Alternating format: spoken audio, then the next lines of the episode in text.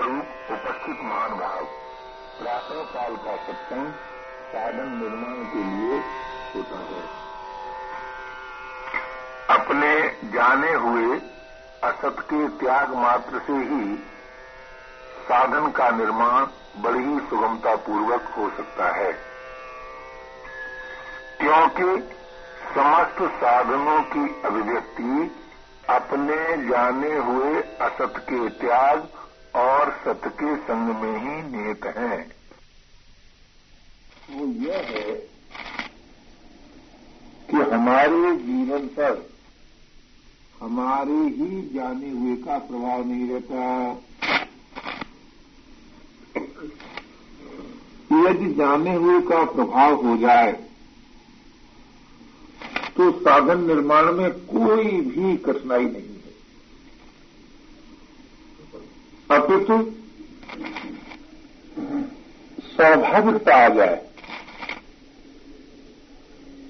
और स्वाभाविकता का अर्थ यह है कि उसमें प्रियता भी हो जाए और उसके बिना किसी प्रकार न रह सकें।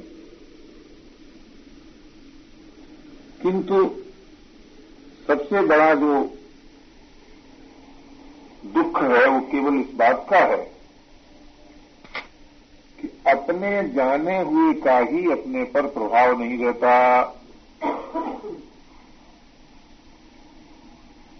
इस निर्बलता का नाश होने पर बड़ी ही सुगमता पूर्वक प्रत्येक भाई, प्रत्येक बहन अपने साधन का निर्माण कर सकते हैं। साधन निर्माण होते ही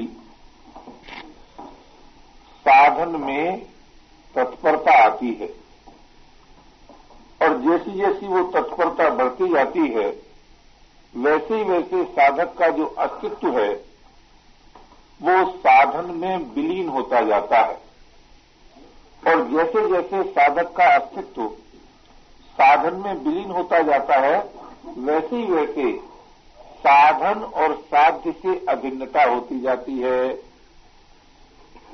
जिस समय साधक का अस्तित्व सर्वांश में साधन में विलीन हो जाता है, उसी समय अनेक साधन, एक ही साधन तत्व में विलीन हो जाते हैं। आप कहेंगे, साधन और साधन तत्व में अंतर क्या है? एक बड़ा अंतर है। साधन व्यक्तिगत होता है। और साधन तत्व जो है, वो सामूहिक है। अर्थात सभी का एक है। तो वो साधन तत्व क्या है? कि वो साधन तत्व है अपने साध्य की अगाध, अनंत, नित नव प्रियता। तात्पर्य क्या निकला? कि हम सबको किसी की प्रियता होना है। किसी की प्रियता। किसकी प्रियता? जो हमारा साध्य है। ये प्रश्न नहीं है कि आपका साध्य क्या है। ये तो आप जाने। इससे हमें कोई मतलब नहीं। किंतु आपकी प्रियता अपने साध्य में है या नहीं? जीवन में जो मूल्य है, वो प्रियता का है। आप देखेंगे कि जितने लोग हुए संसार में, जिनको आप बड़े बड़े आदमी कहते हैं, उन सब में किसी की प्रियता का दर्शन होगा आपको चाहे मीरा होकर गिरधर की प्रियता हो, है? और और चाहे कबीर होकर निर्विशेष तत्व की प्रियता हो चाहे जिज्ञासु होकर तत्व में प्रियता हो, चाहे भक्त होकर भगवान में प्रियता हो, व्यक्ति होकर समाज में प्रियता हो, शरीर होकर विश्व में प्रियता हो, जिस किसी महापुरुष में आप एक चीज़ अगर देखेंगे तो ये चीज़ आपको सभी में दिखाई देगी, क्या? अपने साध्य की प्रियता। अब ये प्रियता जो है ये किसी वस्तु के द्वारा तो प्राप्त नहीं होती। किसी और व्यक्ति के द्वारा प्राप्त नहीं होती। और मुझे तो ये भी कहने में कोई संकोच नहीं लगता कि किसी अभ्यास के द्वारा भी प्राप्त नहीं होती। यदि वस्तु के द्वारा प्रियता प्राप्त होती तो प्रियता आज अमेरिका में कैद दिखाई देती महाराज। कहीं देखने को नहीं मिलती। क्योंकि उनके पास बहुत सी वस्तुएँ हैं। और बल के द्वारा प्राप्त होती तो रूस में कैद होती। और बुद्धिमानी से, सज्जनता से अगर प्राप्त होती तो मैं समझता हूँ हमारी पुरानी सरकार के यहाँ मिलती। और आलस्य से और बातें बनाने से प्राप्त होती तो मुझे मिलती। किंतु इन सब बातों से प्रियता नहीं मिलती। प्रियता का जो वास्तविक मूल्य है, वो है आत्मीयता, अपनापन। जहाँ हमारा अपनापन हो जाता है। वहाँ प्रियता उदय होती है। अब ये जो अपनापन है, ये कैसे सुरक्षित रहता है, इस पर थोड़ा विचार करो। अपनापन सुरक्षित रहता है चाह रहित होने से। अपनापन सुरक्षित रहता है जो अपने पास है, उसके दे डालने से। अपनापन सुरक्षित रहता है नित्य संबंध से। अपनापन सुरक्षित रहता है जाति से ये सब बातें अपनेपन को सुरक्षित रखने में हैं। अब आप विचार करें कि हमारी जाति एकता किसके साथ है? जाति एकता का अर्थ ये नहीं कि कोई कहे साहब हम ब्राह्मण हैं तो ब्राह्मण से हमारी जाति एकता हो गई। जाति एकता का असली अर्थ यह है कि जिससे हम, हमारी जाति एकता उसी से हो सकती है कि जो जिससे हमारे और उसके बीच में स्वरूप की भिन्नता न हो पाए। स्वरूप की भिन्नता का मतलब क्या? कि जैसे कल्पना करो किसी भाई से या किसी बहन से पूछा जाए कि क्या आप वही हैं जो 25 वर्ष पहले हमको अमुक स्थान पर मिले थे? तो कहेगा, जी, मैं वही हूँ। जैसे हम पूछें, देवकी जी से, कि साहब, आप सन चवालीस में हमको शुक्ला जी के घर पर मिली थी, आप वही हैं? तो कहेंगे, मैं वही हूँ। और फिर थोड़ी देर पूछें, आप क्या करती हैं? तो कहेंगे, मैं प्रोफेसर हूँ। और उस समय क्या करती थी कि मैं विद्यार्थी थी। तो परिवर्तन किसमें हुआ? मैं विद्यार्थी थी, इसमें परिवर्तन हुआ कि मैं वही हूँ, इसमें परिवर्तन हुआ। अब आप विचार करें। जाति एकता के संबंध में उदाहरण दे रहा हूँ। जाति एकता के संबंध में आप विचार करें कि मैं वही हूँ, इसमें परिवर्तन नहीं हुआ। किंतु मेरी आज परिस्थिति यह है, तब ये थी। परिस्थिति में परिवर्तन हुआ, शरीर में परिवर्तन हुआ, भावनाओं में परिवर्तन हुआ, विचारों में परिवर्तन हुआ, प्रवृत्तियों में परिवर्तन हुआ, लेकिन क्या मुझमें परिवर्तन हुआ?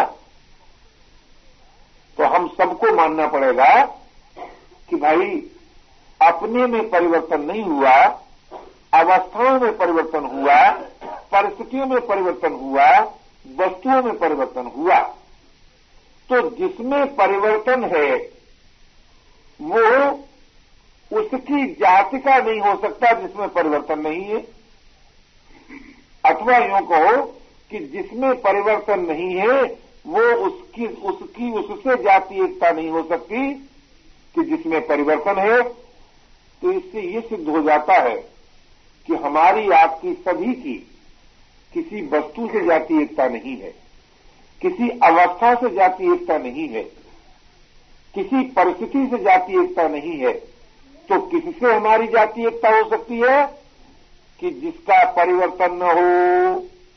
अब आप विचार करके देखो कि जो कुछ इंद्रियों के ज्ञान से देखने में आता है, बुद्धि के ज्ञान से देखने में आता है उसमें आपको कोई ऐसी वस्तु मालूम होती है जिसमें परिवर्तन न हो?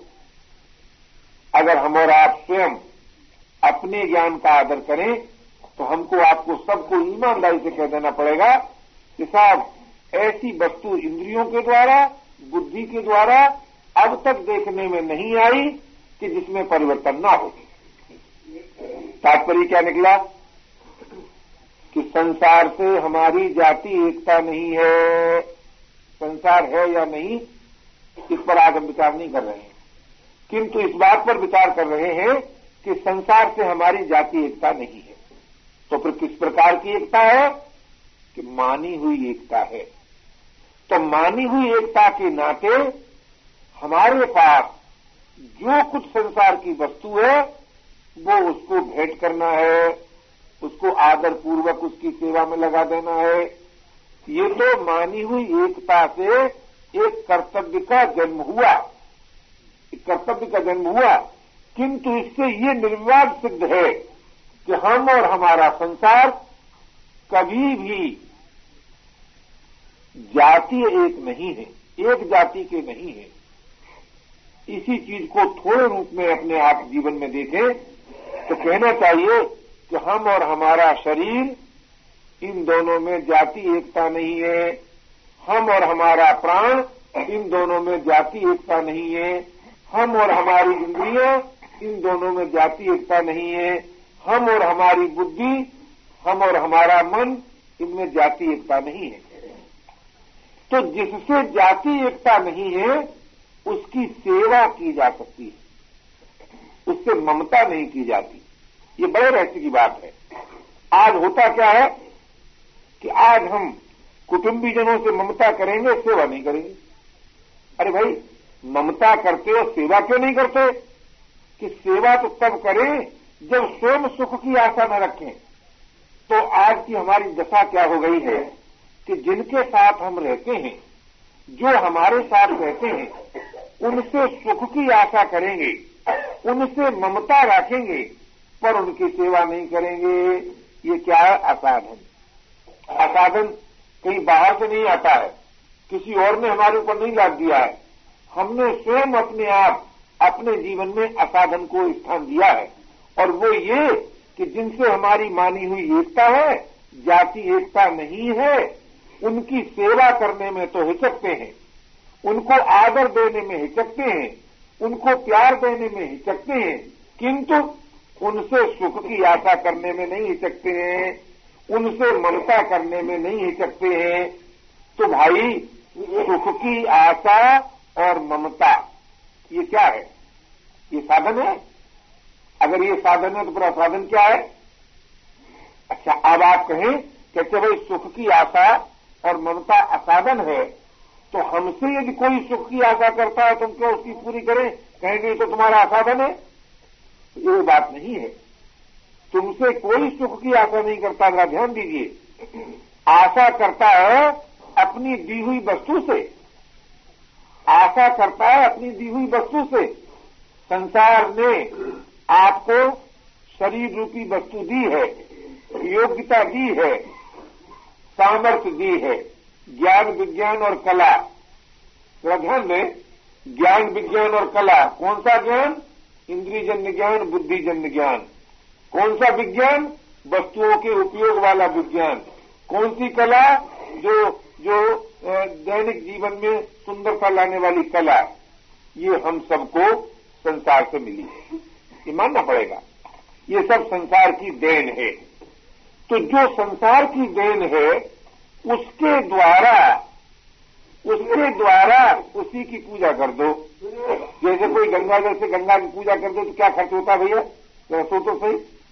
तो संसार की दी हुई वस्तु के द्वारा यदि हम संसार की सेवा नहीं कर सकते तो बताइए इससे बढ़कर और कोई बेईमानी दवाई होनी है और इससे बढ़कर और कोई सुगम साधन नहीं हो सकता कि आपकी दी हुई वस्तु से ही हम आपकी पूजा कर दें। इससे बढ़कर कोई सुगमता हो सकती है? लेकिन आज जब हमारे आपके सामने साधन का प्रश्न आता है तो बहुत से लोग तो ये कह देते हैं हास्य में कह दें, विनोद में कह दें, कि भाई क्या है? अभी कौन सी ज़रूरत है साधन करने की? कुछ वर्षों के बाद देखा जाएगा साधन वादन जो कुछ होगा। अभी तो भाई आनंद करने दो। अरे जरा सोचो तो सही भैया, साधन के बिना आपको आनंद मिल कैसे जाएगा? साधन के बिना आपको आनंद कैसे मिल जाएगा? जरा इस पर विचार करें। आपकी कमाई हुई वस्तु हो, और आपका ही संबंधी अथवा आपका साथी, चाहे पत्नी के रूप में हो, चाहे माता के रूप में हो, चाहे बहन के रूप में हो। जिस समय आपकी लाई हुई वस्तु को वो प्रीत पूर्वक आपके सामने रख देते हैं वे लोग, तब आपको रस अधिक आता है या नहीं? और अपने हाथ से उठा के लिए तब कैसा रस आता है? और और ठीक ढंग से न रखे, तब क्या दशा होती है? जरा सोचो तो सही, विचार करो। जो लोग ये सोचते हैं कि अभी साधन की क्या ज़रूरत है? जब चाहेंगे तब साधन कर लेंगे। अरे भाई, जीवन का कोई क्षण, जीवन का कोई कार्य असाधन रूप से किया हुआ सुखद भी नहीं होता, शांत देने वाला भी नहीं होता और सदगति देने वाला भी नहीं होता।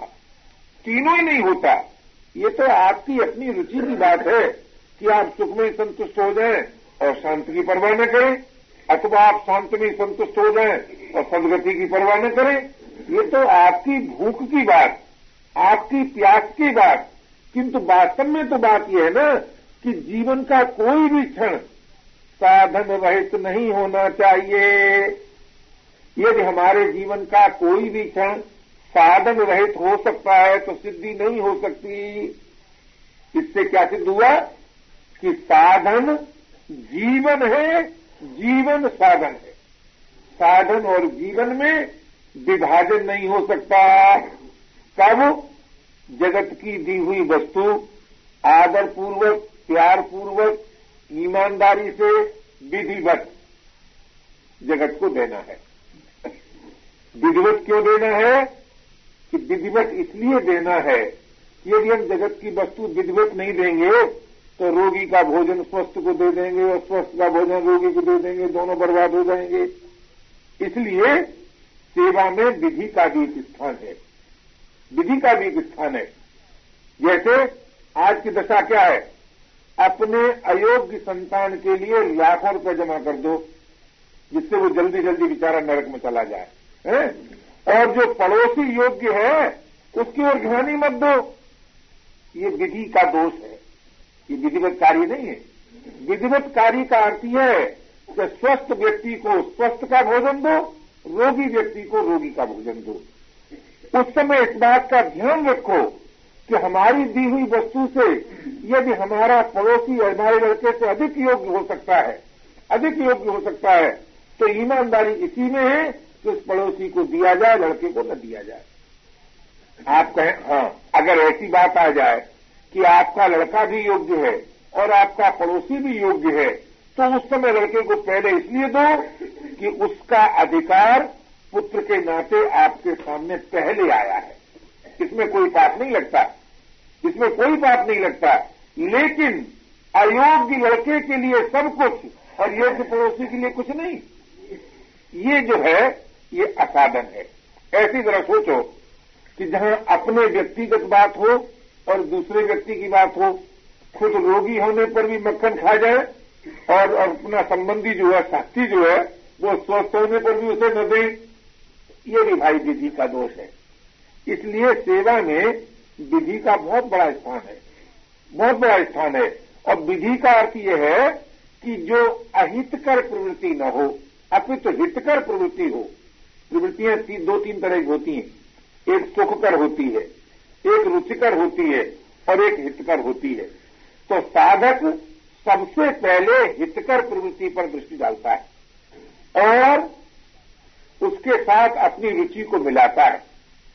सुखकर प्रवृत्ति जो है, वो तो अन्वेषण काल है कि भाई, जिस सुख का प्रलोभन मन में अंकित है, विचार से मिटा नहीं सके, उस प्रलोभन के मिटाने के लिए जीवन में बहुत थोड़ा भाग सुखकर प्रवृत्ति का है। अधिकतर जीवन में भाग हितकर प्रवृत्ति का है और रुचिकर प्रवृत्ति का है। जो रुचिकर कर प्रवृत्ति नहीं होगी तो उसमें हम पूरी शक्ति न लगा सकेंगे। और हितकर प्रवृत्ति नहीं होगी तो वो साधन रूप नहीं होगी। इसलिए हित के साथ अपनी रुचि को मिलाना, हित के साथ अपनी रुचि को मिलाना और सुख की वास्तविकता जानने के लिए जीवन में कुछ भाग सुखकर प्रवृत्ति का भी है। कुछ भाग है, लेकिन वो भाग ऐसे ही है जैसे आप किसी चीज़ के संबंध में जानने की दृष्टि से कोई बात कर रहे हो। करने की दृष्टि से नहीं, जानने की दृष्टि से। और जानने का, जानने की दृष्टि से जब कोई बात की जाती है तो उसमें ये नहीं होता कि वो अपना जीवन बन जाए। अगर वो सही सिद्ध होगी तो जीवन बन जाएगी और सही सिद्ध नहीं होगी तो उसका त्याग कर दिया जाएगा। किंतु हितकर प्रवृत्ति का त्याग नहीं होता, वो हितकर प्रवृत्ति स्वयं अपने आप कभी सोचना नहीं पड़ता कि जो हितकर प्रवृत्ति है उसको हम करें कि न करें करें कि न करें, ऐसा सोचना नहीं पड़ता। हितकर प्रवृत्ति करते करते वो अपने आप निवृत्ति में विलीन हो जाती है। कब निवृत्ति में विलीन होती है? कि जब कर्ता नहीं रहता, कर्ता के रहते हुए हितकर प्रवृत्ति रहती ही है। और जब करता ही नहीं रहा तो करने का प्रश्न ही नहीं रहा। इसलिए भाई, साधन का अर्थ ये कभी भी नहीं है कि हम हम वो साधन करें कि जो हमारे जीवन से कभी भी अलग हो सके। जगना, सोना, उठना, बैठना, खाना, पीना, मिलना, जुलना जितनी प्रवृत्तियाँ आपके जीवन में हैं, उनमें से कोई भी प्रवृत्ति ऐसी नहीं होना चाहिए कि जो साधन रूप न हो। और जो साधन रूप न हो तो जब हमारी प्रत्येक प्रवृत्ति साधन रूप होने लगती है, तब क्या होता है कि अपने लिए तो वो प्रसन्नता देने वाली होती है और संसार के लिए हितकर सिद्ध होती है। साधन रूप प्रवृत्ति की कसौटी यह है कि जो अपने लिए प्रसन्नता देने वाली हो और दूसरों के लिए हितकर हो, और जो प्रवृत्ति अपने लिए तो प्रसन्नता देने वाली न हो, और दूसरों के लिए हितकर न हो, वो असाधन है। कुछ प्रवृत्तियाँ ऐसी भी होती हैं कि अपने लिए प्रसन्नता देने वाली हुई, किंतु दूसरों के लिए हितकर नहीं हुई, है? किंतु अहितकर भी नहीं हुई तो वो भी साधन के अंतर्गत आ सकती हैं। लेकिन जो प्रवृत्तियाँ अपने लिए सुखद हो और दूसरे के लिए दुखद हो वे प्रवृत्तियाँ कभी साधन रूप नहीं होती। संत समागम पुस्तक में एक बात ही लिखा है, किसी प्रश्न के उत्तर में या किसी घटना के अर्थ में। जहाँ तक मेरा ख्याल है, कोई घटना घटी थी उससे जो मुझे प्रकाश मिला था, वो लिखा है। और उसमें ऐसा लिखा है कि जो सुख किसी का दुख बन करके आता है, वो कालांतर में घोर दुख बन जाता है। और जो दुख किसी के हित के लिए आता है वो हमें आनंद से अभिन्न कर देता है। जब इस बाकी को एक प्रिंसिपल ने पढ़ा तो उनको वर्मा साहब को चिट्ठी लिखी उन्होंने, और ये लिखा कि इस पुस्तक के इस वाक्य के आधार पर न जाने कितने ग्रंथ लिखे जा सकते हैं, और जीवन की सभी समस्याएँ हल हो सकती हैं। ऐसा उन्होंने इसके संबंध लिखा। कहने का मेरा तात्पर्य था कि भाई, साधन है क्या? साधन बोझा नहीं है। आज साधक को ये मालूम होता है कि जैसे कोई आदमी रोटी खा के निश्चिंत हो उठता है और कहता है कि अच्छा ठीक है। ऐसी आज मालूम होता है, ध्यान ही ध्यान से उठकर कहता है, अब मुझे विश्राम मिलेगा। बोले अब तक बोले अब तक तो विश्राम नहीं था। तो वो भी ध्यान, जो कि ध्यान काल में तो विश्राम का हेतु न हो और ध्यान से उठने के बाद विश्राम मिले। तो सोचो, वो भी चिंतन, जो चिंतन काल में तो विश्राम का हेतु न हो और चिंतन समाप्त होने पर विश्राम का हेतु बोले माला पूरी हो गई।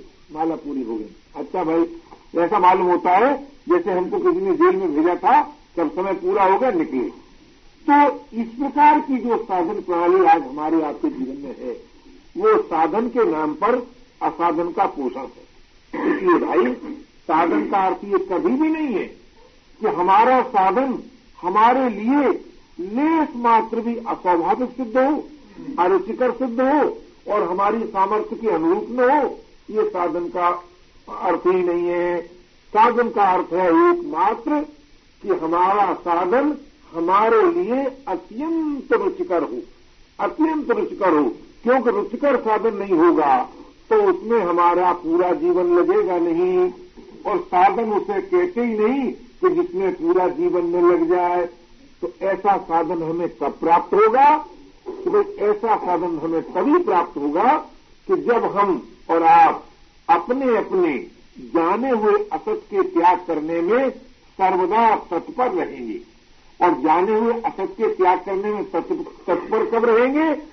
कि जब जाने हुए का प्रभाव हो, नहीं जानते हैं, ऐसी बात नहीं है। नहीं मानते हैं, जीवन में ऐसी बात भी नहीं है। बहुत से लोग हैं जो प्रभु को मानते हैं। बहुत से लोग हैं जो संसार की वास्तविकता जानते हैं, लेकिन उस जाने हुए का प्रभाव कितना है जीवन में? उस माने हुए का प्रभाव कितना है जीवन में? ये बात बड़ी ही गंभीरता से प्रत्येक साधक को देखना चाहिए कि हम जो जानते हैं, उसका प्रभाव जीवन पर क्यों नहीं होता? तो उसके में कुछ बात विचार करने की है, और वो ये है कि जानने के दो अंग होते हैं। एक तो जानने का वो अंग होता है कि जिससे हम वास्तविकता को जानते हैं। और एक जानने का वो अंग होता है कि जिसे हम प्रवृत्ति के रूप में जानते हैं। जैसे भोजन करने में क्रिया जनित सुख भी मिलता है और भोजन का परिणाम भी होता है। तो भोजन के परिणाम पर जिसकी दृष्टि होती है वो सचमुच भोजन के संबंध में ठीक जानता है। और भोजन में जो क्रिया जनित सुख है, उसी पर जिसकी दृष्टि होती है, वो वास्तव में ठीक नहीं जानता है। ठीक न जानने का अर्थ अधूरा जानना समझना चाहिए। तो अधूरी जानकारी के आधार पर जब हम अपने जीवन को रखते हैं, तब हमारे जीवन में असाधन का त्याग कठिन हो जाता है। और जब पूरी जानकारी के आधार पर हम अपने जीवन में लाते हैं, तब तब जाने हुए असत का त्याग सुगम हो जाता है। तो अधूरी जानकारी का अर्थ क्या? कि भोग प्रवृत्ति में भी सुख है। इसे कोई कह नहीं सकता कि नहीं है। अगर वो कहता है तो बिल्कुल झूठ बोलता है साफ़ झूठ बोलता है। भोग दुख रूप है, भोग दुख रूप है, ये भी परम सत्य है। किंतु भोग प्रवृत्ति में सुख है, ये भी तो सत्य है। अगर ये सत्य नहीं है तो ईमानदारी से बताओ कि जब तुम अपने मन की बात सुनते हो तो अच्छा लगता है कि नहीं? जब तुम अपने मन की बात बोलते हो तो अच्छा लगता है कि नहीं? भोग का अर्थ क्या है? देखना, सुनना, बोलना, सोचना, समझना, ये सब भोग ही है। भोग माने प्रवृत्ति का उदय, योग माने निवृत्ति की दृढ़ता, और योग कई दीवार नहीं बनी है महाराज। तो विचार करो। योग कहीं दीवार नहीं बनी है। जहाँ निवृत्ति स्वभाव सिद्ध है, योग आ जाएगा। जहाँ प्रवृत्ति प्रवृत्ति का उदय है, भोग आ जाएगा। तो प्रवृत्ति में सुख है। ये बात भी तो हम और आप जानते हैं। लेकिन लेकिन अगर हमारी सुखद प्रवृत्ति, अगर हमारी सुखद प्रवृत्ति किसी के लिए अहितकर है तो ये बात जो है, ये विवेक विरोधी है। हमारी सुखद प्रवृत्ति यदि किसी के लिए अहितकर है तो हमें उस सुखद प्रवृत्ति का त्याग करना है। क्यों? क्यों? कर्तव्य विज्ञान का एक बड़ा सुंदर सिद्धांत है। कर्तव्य विज्ञान का एक बड़ा सुंदर सिद्धांत है कि हमारे द्वारा जो दूसरों को मिलेगा, वो कई गुना अधिक होकर हमें मिलेगा। तो आज अगर हमने क्षणिक सुखद प्रलोभन के लिए किसी की, किसी के साथ अहितकर प्रवृत्ति की तो उसका जो अहित होगा, उससे कई गुना अधिक हमारा अपना होगा। आज हमसे भूल क्या हुई?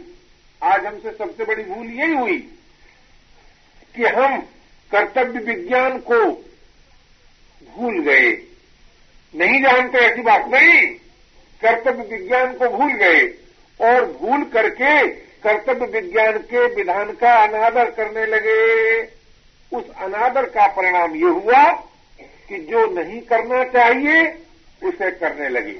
और जो करना चाहिए, वो आज हमें दुर्लभ मालूम होता है, कठिन मालूम होता है, अस्वाभाविक मालूम होता है।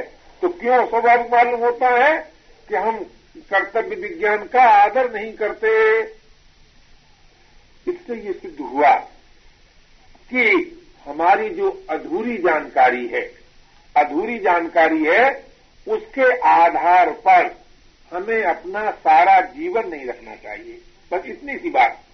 जब हम अधूरी जानकारी के आधार पर अपना जीवन नहीं रखेंगे, तब जो वास्तविक जानकारी है, उसका प्रभाव होगा।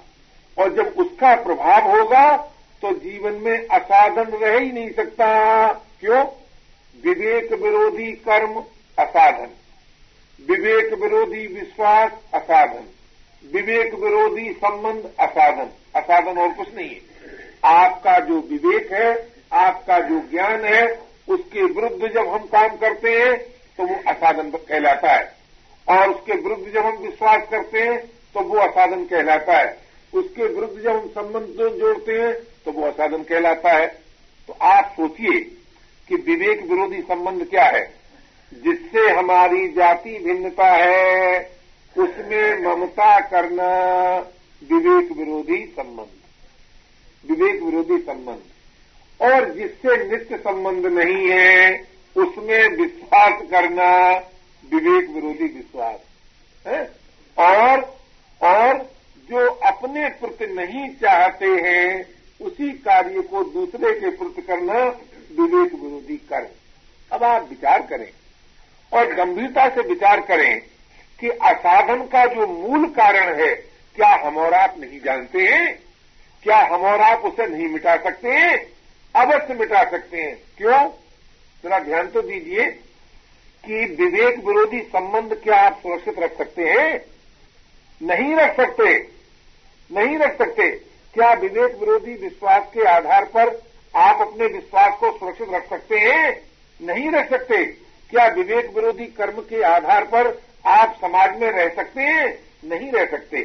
हाँ ये दूसरी बात है कि जीवन का, जीवन में जीवन में कुछ भाग ऐसा भले ही बनाए रखें जो विवेक विरोधी है, लेकिन कुछ भाग ऐसा भी रखना पड़ता है कि जिसमें विवेक का विरोध नहीं है।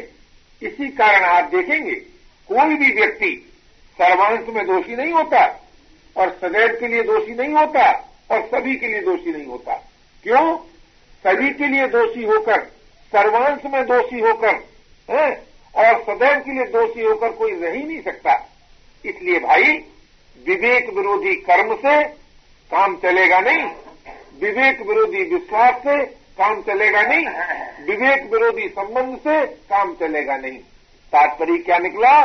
कि इनका त्याग करना ही पड़ेगा। तो अब सबसे पहले हम विवेक विरोधी संबंध और विश्वास का त्याग करें। आज दशा क्या होती है? हमको मजबूर होकर सिखाया जाता है, विवेक विरोधी कर्म मत करो। अरे भाई, जब विवेक विरोधी संबंध रहेगा और विवेक विरोधी विश्वास रहेगा तो विवेक विरोधी कर्म नहीं बनेगा, अवश्य बनेगा। जैसे कल्पना करो कि विवेक विरोधी संबंध क्या? शरीर की ममता, ये विवेक विरोधी संबंध है। अब हम आपको, आप चाहे कितने बड़े भारी साधक के साधक बन जाए। बड़े भारी पुरुषार्थी बन जाए। लेकिन विवेक विरोधी संबंध बनाए रखे, असाधन का नाश होगा ही नहीं। क्या होगा कि बड़े घोर तप करने के बाद भी, घोर तप करने के बाद भी अगर किसी ने आपको प्रणाम नहीं किया तो महाराज इतने क्रोधित हो जाएँगे कि उसका भी नाश कर बैठेंगे और अपना भी नाश कर बैठेंगे।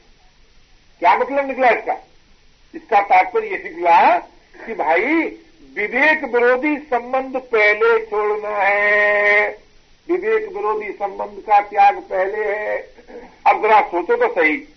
आज अगर हम विवेक विरोधी संबंध का त्याग कर देते हैं तो हमें और आपको ये मानना पड़ेगा कि ये शरीर हमारा नहीं है।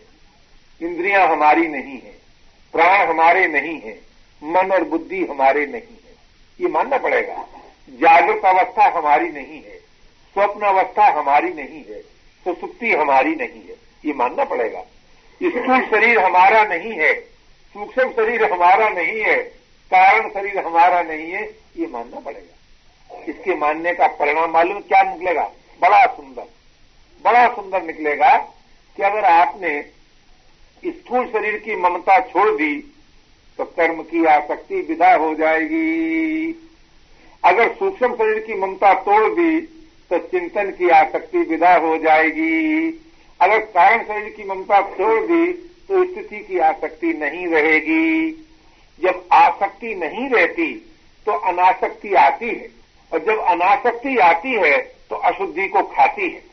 अनासक्ति अशुद्धि को खाती है। जब अशुद्धि को खा लेगी तो कर्म भी शुद्ध, चिंतन भी शुद्ध, है? कर्म भी शुद्ध और चिंतन भी शुद्ध और स्थिति से भी असंगता। क्योंकि स्थिति में शुद्ध और शुद्ध नहीं होता। स्थिति में शुद्ध और शुद्ध नहीं होता। तो स्थिति से असंगता हो और चिंतन और कर्म में शुद्धि हो। बताइए, साधन बन गया कि नहीं? चिंतन और कर्म में शुद्धि आ गई और स्थिति से असंगता आ गई। साधन सिद्ध हो गया कि नहीं? और आपने क्या क्या किया पहले? इसके लिए क्या किया? विवेक विरोधी संबंध का त्याग किया। विवेक विरोधी संबंध का त्याग। अब आज हमारी दशा क्या है? कि विवेक विरोधी संबंध का त्याग तो करेंगे नहीं, जो वर्तमान की चीज़ है। कहेंगे, चलो, कोठरी में बंद होकर, ताले लगाकर, गुफा में घुसकर, हम ईश्वर को खरीद लेंगे, पत्थर खरीद लोगे। ईश्वर मिलेगा धोखा दोगे अपने को दुनिया को। हाँ सबका फल ही होगा कि मेला लग जाएगा, महाराज, मेला। हाँ और और महाराज महाराज महाराज चेला चेली बन जाएँगे। सामान आ जाएगा, प्रसाद बचने लगेगा, भंडारे होने लगेंगे, ये सब होगा। लेकिन लेकिन सिद्धि नहीं होगी। सिद्धि नहीं होगी। सिद्धि होगी विवेक विरोधी संबंध के त्याग से। जिस वक्त आप विवेक विरोधी संबंध का त्याग करेंगे, सच मानिए, अगर हम लोग ईमानदारी से सोचें तो उसी क्षण मोह का नाश है। उसी क्षण मोह का नाश है। आज गीता चाट गए महाराज। जाने कितनी चाट गए हैं? लेकिन मोह का नाश नहीं हुआ। तो क्यों नहीं हुआ कि विवेक विरोधी संबंध तो तोड़ा नहीं, है? और गीता का पाठ किया रोज। मैं ये नहीं कहता हूँ कि आप गीता का पाठ न करें। गीता पुरुष मेरा बड़ा भाई संबंध है। तो मेरे बड़े मित्र हैं। मैं गीता का बड़ा आदर करता हूँ, क्योंकि मेरे दोस्त की बातचीत है इसलिए। लेकिन सोचो सही जरा। गंभीरता सोचो तो सही कि विवेक विरोधी संबंध आपने तोड़ दिया। और जब तक विवेक विरोधी संबंध नहीं तोड़ा तो साधन का आरंभ ही कैसे होगा? और ये प्रश्न ऐसा नहीं है सरकार, कि धीरे धीरे तोड़ेंगे आज एक बटे दस, कल दो बटे दस और दस दिन में पूरा सो नहीं टूटा करता। संबंध के टुकड़े नहीं होते। संबंध जब टूटता है, एक साथ टूटता है। तो ये आज मौलिक प्रश्न हमारा आप सामने रख के बैठे कि विवेक विरोधी संबंध को तोड़े बिना हम दूसरे कार्य का आरंभ ही नहीं करेंगे। जरा चौबीस घंटे बिताओ तो सही इस कार्य के लिए। चौबीस घंटे तो बिताओ लगातार। अगर आपने 24 घंटे लगातार इस कार्य के लिए बिताया होता तो आपकी वही दशा होती जो भगवान बुद्ध की दशा हुई थी, कि हाय हाय रे, कि अब मुझे जाके मुझे सत्य नहीं मिलेगा ये तो मुझे सत्य नहीं मिलेगा तो मैं यहाँ से उठूँगा नहीं। यहाँ से उठूँगा नहीं, दूसरे कार्य का आरंभ नहीं करूँगा। तो आपका तो सत्य आपके सामने है, कि विवेक विरोधी संबंध को तोड़े बिना मैं न पानी पीऊँगा, न खाना खाऊँगा, न सोऊँगा, न किसी से मिलूँगा, न किसी से बोलूँगा। आप देखिए, आपको सिद्धि होती है कि नहीं होती? अवश्य होगी, निस्संदेह होगी। लेकिन भैया, विवेक विरोधी संबंध का हम त्याग न करें और बड़े बड़े तप करें बड़े बड़े त्याग करें। न जाने क्या क्या करें। न जाने क्या क्या करें। नहीं हो सकती, सिद्धि नहीं हो सकती। इसलिए, अगर हमको आपको सिद्धि प्राप्त करना है तो सत्य का संग करना होगा। और विवेक विरोधी संबंध असत है। अतः विवेक विरोधी संबंध का त्याग करना होगा। तो विवेक विरोधी संबंध का त्याग करने के पश्चात आप देखेंगे कि आपके जीवन में आपके जाने हुए का प्रभाव होगा। और जब आपके जीवन में आपके जाने हुए का प्रभाव होगा तो मिले हुए का सदुपयोग सुलभ हो जाएगा।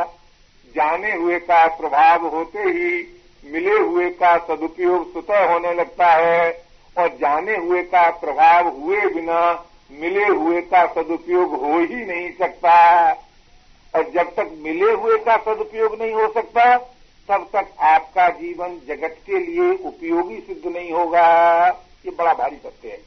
मिले हुए के सदुपयोग द्वारा ही जीवन जगत के लिए उपयोगी सिद्ध होता है। और जब जीवन जगत के लिए उपयोगी सिद्ध होता है तो फिर जगत फिर जगत उस जीवन की मांग करने लगता है। उस जीवन की आवश्यकता अनुभव करने लगता है। उस जीवन का अनुसरण करने लगता है। इसमें लेस मात्र भी संदेह की बात नहीं है। इसलिए भाई इसलिए भाई, हमें और आपको आज विवेक विरोधी संबंध का त्याग करना है। और विवेक विरोधी संबंध का त्याग बिना किए हुए कुछ काम बनेगा नहीं। आप कहें, हम तो विवेक विरोधी संबंध का त्याग नहीं करेंगे। तो भाई, जिस वस्तु से तुम्हारा संबंध है, वो वस्तु तुम्हारा त्याग करेगी। तब क्या करोगे? तो सोचो तो सही। लोग कहते हैं, त्याग बड़ा कठिन है। मैं आपसे पूछता हूँ, त्याग से सुलभ दुनिया में और कोई साधन है नहीं? क्यों? त्याग किसका करना है, जो आपके बिना रह सकता है, या रहता है, या जो आपका त्याग करता है। त्याग करने वाले का भी त्याग कठिन है क्या? थोड़ा सोचो सही तो त्याग करने वाले का राग कठिन है कि त्याग करने वाले का त्याग कठिन है। जरा विचार करो। त्याग करने वाले का राग असंभव है, कठिन है। टिक नहीं सकता, है? लेकिन त्याग करने वाले का त्याग सहज है सुगम है स्वाभाविक है, है? तो विवेक विरोधी संबंध जिसके साथ है विवेक विरोधी संबंध जिसके साथ है वो तो हमारा त्याग कर ही देगा वो तो आपका त्याग कर ही देगा अब आप अगर उसका त्याग कर दें तो उसने तो त्याग किया ही हुआ है और आपने भी कर दिया फिर क्या होगा कि दो त्यागी जब इकट्ठे होते हैं ना सच कहते हैं बड़ा आनंद रहता है। क्यों? क्यों? दो रागी जैसे आपस में हमेशा लड़ते हैं। ये नियम है। दो रागी जैसे आपस में हमेशा लड़ते हैं, ऐसे ही दो त्यागी हमेशा आनंद में रहते हैं। आनंद में रहते हैं। तो भाई, वस्तु तो हमारा त्याग कर ही देगी। हमने भी वस्तु का त्याग कर दिया तो वस्तु पर हमारी सराहना करेगी। आप जानते हैं, वस्तु कितने घबराती है। एक बड़े रहस्य की बात मैं आपसे निवेदन करूँ। ये वस्तु संग्रही से बड़ा घबराती है। बड़ी दुखी होती है। क्योंकि विधान से मिल तो जाती है उसे, लेकिन बड़ी दुखी होती है। और किससे घबराती है? कि दुरुपयोग करने वाले से बड़ी घबराती है। जो वस्तु का दुरुपयोग करता है, उससे वस्तु भयभीत होती है। और जो वस्तु का संग्रह करता है, उससे वस्तु भयभीत होती है। तो वस्तु किससे प्रसन्न होती है? अच्छा और तीसरा, कि जो वस्तु पर अपनी ममता का पत्थर रख देता है, उससे तो परेशानी हो जाती है, बिल्कुल। हाँ तो वस्तु प्रसन्न किससे होती है? कि जो न तो उससे ममता करता है, न उसका संग्रह करता है और न उसका दुरुपयोग करता है।